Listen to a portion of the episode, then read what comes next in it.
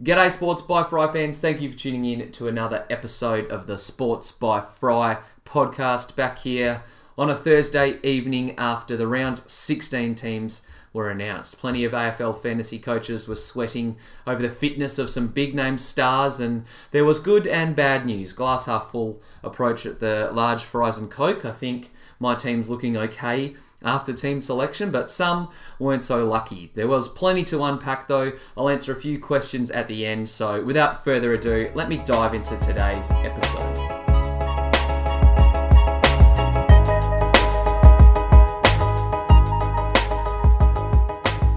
Starting on Friday night, the Hawks and Pies will clash at the G. Collingwood has made three changes to their side. We've known for a few days now that Isaac Quaynor is going to make his professional debut. Surprisingly, Collingwood's first debutant this season. He's a 246k defender, so costs a little bit of coin, and I'll unpack if you should grab him or not in the hot topics a bit later on. But he comes into the side with Jamie Elliott and James Aish. Trav Varcoe was omitted from that team with Ben Reid and Levi Greenwood listed as out with injuries. On Hawthorn's side of things, Jonathan Ceglar and Dylan Moore were the two outs for them, with Mitch Lewis and Ben Stratton coming back in. So good news for those people that took the punt on Oliver Hanrahan last week. Scored a sub 40, but he's been named in the forward pocket again. I wouldn't be surprised if he dished up something pretty similar this weekend, but at least he's still playing. Sydney and Essendon kick off the Saturday festivities. The Swans have made one sole change to their side with Callum Sinclair out with a dislocated shoulder and Harry Cunningham coming in to the side. So no real recognised ruckman coming in for the Swans there. Sinclair could be out maybe for the rest of the season, at least for the next three or four weeks. So don't rule out the chance of Darcy Cameron when he's healthy coming back into the side, or maybe even Michael Knoll from Sydney, the mid-season uh, rookie pick. He could come into the side maybe in the next couple of weeks. Could happen. Sam Reid has been named as their starting ruckman for now, so watch that one intently if you are a in, interested in bringing in Cameron or Knoll. From Essendon's perspective, they made three changes to their side. Kyle Langford and Josh Begley were omitted, with Tommy Bellchambers out, another recognised ruckman going down with an injury of his own. So, of course, Essendon brought Zac Clarke back in, 280k ruck forward, who could come in for a couple of people this week if they want a bit of a heartbeat option. And Jake Stringer and Matt Guelfi were the two ins there as well. So Clarke going up against Sam Reid, and like I said, not exactly a recognised ruckman, could make him a handy trade in target this week. So that game might be interesting to watch. One that's probably not going to be too interesting watch is the Gold Coast Suns against Richmond. Probably shouldn't talk the Suns down like that. They have been a bit feisty this year and thrown a couple of upsets around the way. They made two changes to their side to clash with the Tigers, with Corey Ellis and Will Brodie omitted. Ellis might be floating around in a few teams. I think from memory he has a pretty low ownership though, so that won't sting a lot of people. But good news, Corbett comes back in after bagging six in the NEAFL. There are some coaches still rocking with him in their forward lines, so hopefully he can uh, continue his rich vein of form and put some points up in the senior side. Josh Caddy was the only out for Richmond, and they've named a potential debutant this week with Derek Eggmolesse-Smith. I think I pronounced that right. I'm just going to call him Egg because I'm sure if I uh, try and say that again, I won't, it won't roll off the tongue like that. So Egg is a 170k defender, has been putting up fine numbers in the VFL that I'll talk about in a bit. So he could be someone that you chase if you want to pocket a bit of coin.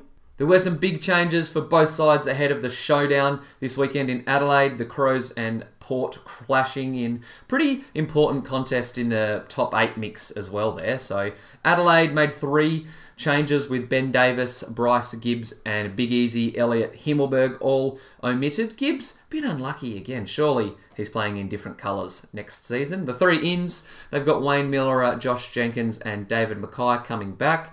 Port Adelaide made a slew of changes as well. Willem Drew, Kane Farrell, Joel Garner, and Peter Ladhams were all omitted.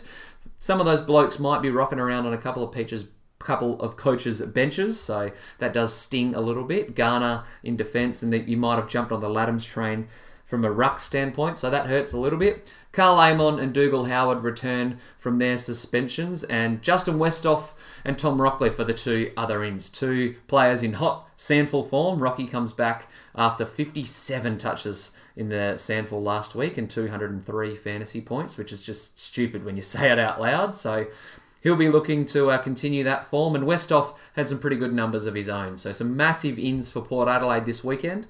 Sticking with the rivalry theme, we will see Derby number 50 played on Saturday night with West Coast and Fremantle locking horns. For the Eagles, not really fantasy relevant, but two massive inclusions for their side. Tommy Barrass and Jeremy McGovern both come back in, so their defense is almost back at full strength. Mark Hutchings and Will Schofield are the two outs, with Hutchings injuring his hammy, I think, from memory. Fremantle made a couple of changes to their outfit as well. Sean Darcy has been managed, and Brennan Cox has an injury, so those two are out of their side, along with Bailey Banfield and Unfortunately, Brett Bewley as well, who's been omitted. Bewley was sitting around on a lot of coaches' benches, and we were hoping he could continue to string some games together, but it doesn't come as a huge shock. He hasn't really been playing too fantastic. The ins for Fremantle, Trav Colyer, Mitch Crowden, Rory Lobb, and Big Aaron Sandilands are back in Freo's outfit. So Sandy comes in for his first game of the year. Rory Lobb is getting a little bit of weird buzz as a potential fantasy option, but probably not a route that I would go down. The Bulldogs and the Cats are up next. Geelong's made no changes to their outfit, and the Western Bulldogs have made just one change with Caleb Daniel out. If you don't know, he has a multi week hamstring injury, so he'll be out of the Bulldogs side, and Toby McLean is their sole inclusion. Turning my attention to the Sunday festivities, and Carlton and Melbourne is the first game on the slate. Carlton first. Charlie Curnow is their sole out at the moment. I think Alex Fasolo is going to be the bloke that gets the gig for Curnow. He's been named in Carlton's squad along with Hugh Goddard, Andrew Phillips, Matthew Cottrell, and Darcy Lang. So a couple of potential 170k debutants there in the form of Cottrell and Goddard. Cottrell was picked up like Michael Gibbons before the season in the I can't remember the acronym for it SSP SPP something like that. They picked him up before the season starts, so he could come in after putting together some good VFL games. Hugh Goddard has been in pretty good form in the VFL. I don't think either of them will get up, but hopefully when we see the squads trimmed on Friday Arvo, one of them is in that side. We could also see a debutant for the D's as well. Kyle Dunkley has been named into the squad with the Wagner brothers, Josh and Corey, along with Oscar McDonald, Braydon Preuss, and Jordan Lewis. The outs for the D's, Tim Smith is out injured, and Oscar Baker has been omitted, which a lot of people will uh, unfortunately not want to hear. He was rocking at M8 for a number of coaches in that final starting midfield spot, including the large fries and coke. So that's not great news. He had been playing all right, so it's not a shock, but it is a bit disappointing to see Baker as an out. Again, like we might see Dunkley come in, so there could almost be a straight swap there that pockets you around 200 grand. Next up, we have North Melbourne and St Kilda. No outs as of yet for the Saints. Jack Newnes, Dave Armitage, Nathan Brown, and Sam Rowe are the four inclusions into the squad. Similar news with North Melbourne. Kyron Hayden went down with an Achilles injury in his debut, which does suck to hear, but he's the only listed out at the moment.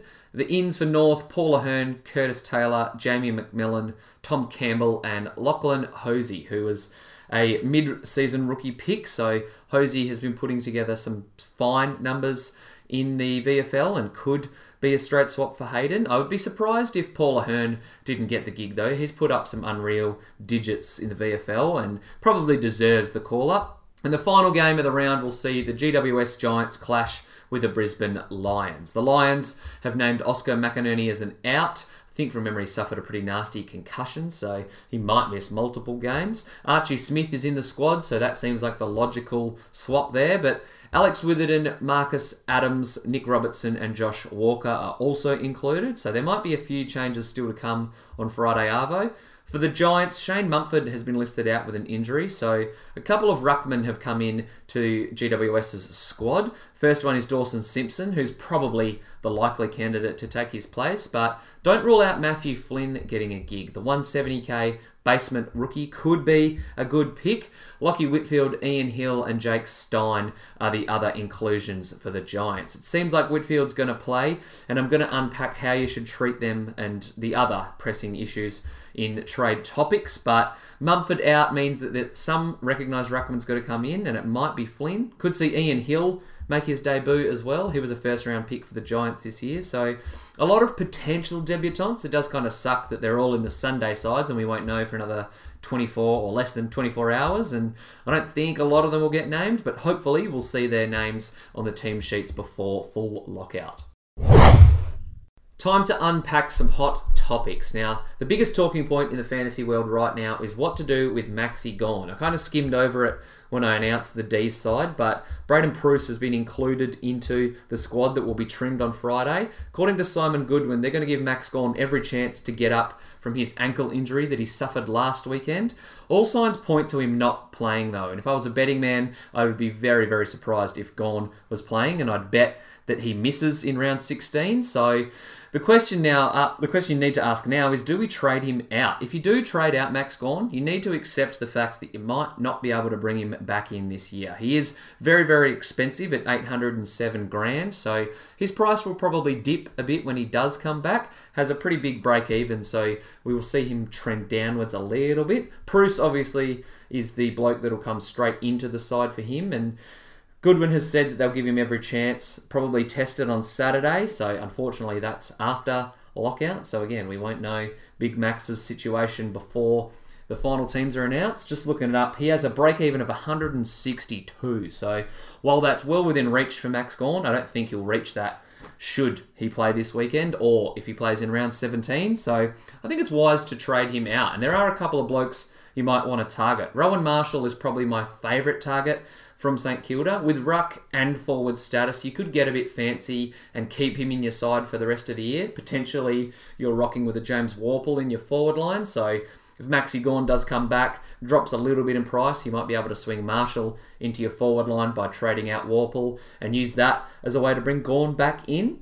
Some people have asked me if it's crazy to consider Scott Lycett, and given his recent form, I don't think it's unjustified. He had 140 and 130 in his last two games, but it is also worth mentioning that they were the two opponents that are easiest to score against for Ruckman. So he does clash against Adelaide this week, which should be a bit tougher, but they didn't see Paddy Ryder come into Port Adelaide's outfit. Westhoff might pinch hit a bit in the ruck and eat into some of his points, but with Scooter Lycett averaging 80 for the year, it's not unreal to consider him as a trade candidate. If you want to seriously roll the dice, though, you might want to consider Zac Clarke. With Tom Bellchambers out for the next six weeks, there's a chance that he's ruled out for the rest of the season, depending on how Essendon's next couple of games go, which means Clarke might get some heavy midfield slash ruck minutes to end 2019. So nothing wrong with considering him as a trade in target. It would be extremely ballsy to field him going into round 16, but yeah, with high risk comes high reward. Another injury one I want to touch on very quickly. I've talked about Caleb Daniel as an out. With three to four weeks potentially on the sidelines, you have to trade him out. The candidates up forward and down back that I do like include Dustin Martin, maybe Jack Ziebell in your forward line as well. Down back, I like the looks of Jack Crisp and Tommy Stewart. I'd side with Tommy Stewart a little bit over Crisp. Crisp maybe has a higher ceiling, but Tommy Stewart probably has the higher floor out of the duo, and Geelong's run home does look pretty delicious, so I back Stewart in to be a little bit better than Crisp. Up forward, I think you got to go Dusty over Ziebell, but again, both of them are good picks. Sticking with injuries a little bit, Lachie Whitfield comes back into the side after about a month on the sidelines, and I think personally it's wise to wait a week on Whitfield. Usually that's how I like to approach a lot of players returning from layoffs and also with rookies after not knowing exactly what to expect from them. But we saw Whitfield drop a ridiculous 190 when he came back from a layoff before, so there are some people out there screaming to bring him into their side. However, it is worth mentioning that 190 came against Carlton, and it did come after he only missed two games. So I know that he hurt himself against Sydney and barely played, but there is a big difference between missing two weeks of footy and then playing Carlton upon your return, as opposed to missing a month of footy with a still suspect collarbone. Maybe he'll be a little bit tentative going for the footy and going up against the Lions. So I think it's wise to wait a week on Whitfield. However, Tom Rockliff, I think he's a good trade in target this week. Has played in the SANFL last week, dropped 57 touches, so he's in pretty solid form. It's not like he doesn't have any run under his belt, so I think it's all right to consider Rocky as a trade in target, but Whitfield I'd advise waiting on. Sticking with the injuries just very quickly before I go into rookie talk, I didn't even touch on Patrick Cripps, was not named in Carlton's outfit, and he's a prime example of why when a player is listed as out, in quotation marks, for one week, you have to seriously consider trading them. A foot sprain does sound like a very ugly injury if you ask me, so I'm not shocked to not see Patrick Cripps included this week. So that might help you sway a little bit if you're thinking about trading Maxi Gawn. His ankle roll does sound a little bit less serious, if I could put word it that way. But it's not crazy to see Max Gawn potentially missing multiple games, so that's probably only strengthening my uh, cause into trading him out. All right, rookie unpacking very quickly. Isaac Quaynor and good old Egg Molson Smith, can't even remember his name, the Richmond bloke, are the two defender targets that you might want to consider for downgrade targets this week. Have very similar numbers in the VFL. Quaynor's averaging 66 from his 10 games, and Egg's gone 65 from his 11 for the Tigers. VFL side. I'd probably side with him based on the extra money you can save as well. There's 76 from the top of my head K difference between the two. So I'd side with Egg, even if he is a one hit wonder and pocket that extra coin. Again, I don't love either of them, but if you're desperate and you want to move, I think Egg's the one to go. The two Giants that could potentially play this week, Ian Hill, he's 224k, mid forward, so not a terrible target by any means. He scored 64 from his nine VFL game or NEAFL games rather this year, so could be an alright player, has kicked 12 goals, so I think it's wise to wait a week on him and just see how he pans out. And the other one, of course, is Matthew Flynn. He scored 78 or averages 78 from his 11 NEAFL games this year. So if he does come into GWS's side, I think it's a good idea to trade him in. Probably won't keep his spot in the side for very long. Don't know how serious Shane Mumford's injury is, so if he only misses a week, that'll likely be Flynn's done and dusted. But could get a couple of hitouts against Brisbane. I don't think he'll dominate Stef Martin by any means, and go ahead expecting a 40 and maybe get to a 60, hopefully. But Dawson Simpson named in that side makes me think he'll be the ruckman that comes in for Mumford. But if Flynn is in, I think it's wise to bring him in. Very quickly, a couple of questions that people pose to me on Twitter. First up is Craig, who asked, Do I upgrade Duursma to crisp or move a Baker slash Bewley type to Nick Hind for some bench cover.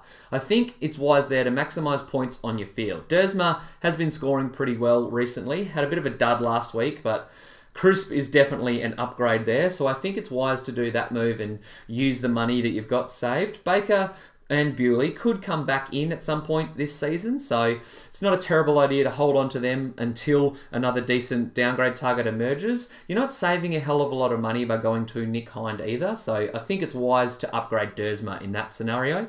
Jacob Miller says, he has a situation. He's bringing in Clarke for Darcy Fort at this rate and wants to know if he should field Clarke or give him the emergency if Max plays. If both are playing, there's a chance that Clarke could outscore Gawn if Gawn spends a stint of time up forward. I think if you're going to hold Max Gawn and you've got Clarke as an emergency, you have to leave Max Gawn on your field. There's no downside to having Max Gawn on your field. Either he plays and, let's be honest, probably outscores Clarke, or he doesn't play, and then you get Clarke's emergency score as a backup. Anthony Detata asks what to do with Gawn. He won't play, in my opinion. Do we trade him and then chase a pod? For those that don't know, pod stands for a player of difference or a unique type of player. I need to come up with my own term, my own phrase to describe those uh, unique players. Unicorns has been thrown around, but I'm not a huge fan of that. So nothing wrong with trading out Gawn, as I've mentioned multiple times already. If you want to look for a player that's not rocking around in plenty of sides, you could go really stupid and consider someone like Nick Naitanui, 1.4% of teams he's sitting in at the moment. There isn't really a hell of a lot else out there. I know a lot of teams will be rocking with the dominant combo of Gawn and Grundy, but Reilly O'Brien is only in 14% of teams. Rowan Marshall, who I've pumped up, is in 10% of teams. Zac Clarke is nearly in 10% of teams. Jarrod Witts might be actually your option. He's in 7% of teams. So there are a few blokes out there, and like I've said multiple times already, I think it is wise to trade Gawn out.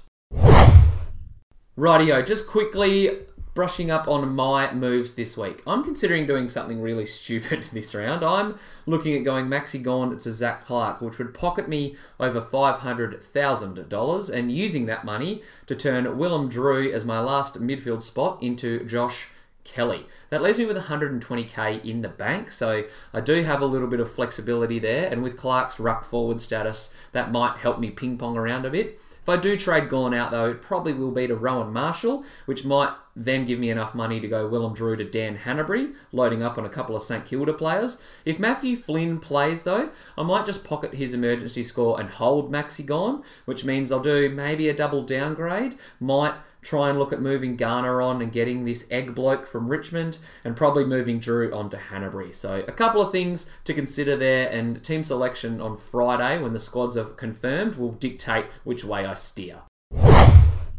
And that's going to do it for this episode. Thanks again for tuning in to another episode of the Sports by Fry pod. We'll be doing another one over the weekend, unpacking all the relevant stuff from NBA free agency once we know where Kawhi Leonard is going. Sunday sit down will probably be delayed this week. Might do a Monday one with JLo. Again, talking more about the NBA and, of course, our AFL fantasy sides. Good luck in round 16. Hopefully, your side is playing for something much more meaningful than mine. Finals are nearly here, so make sure that you don't go butchering these last few trades and punting too many bench spots. You can probably afford to do that during the finals and getting 170k blokes who might not play, but I don't think it's wise to just do that yet. So, once again, thank you for tuning in. Until next time, peace.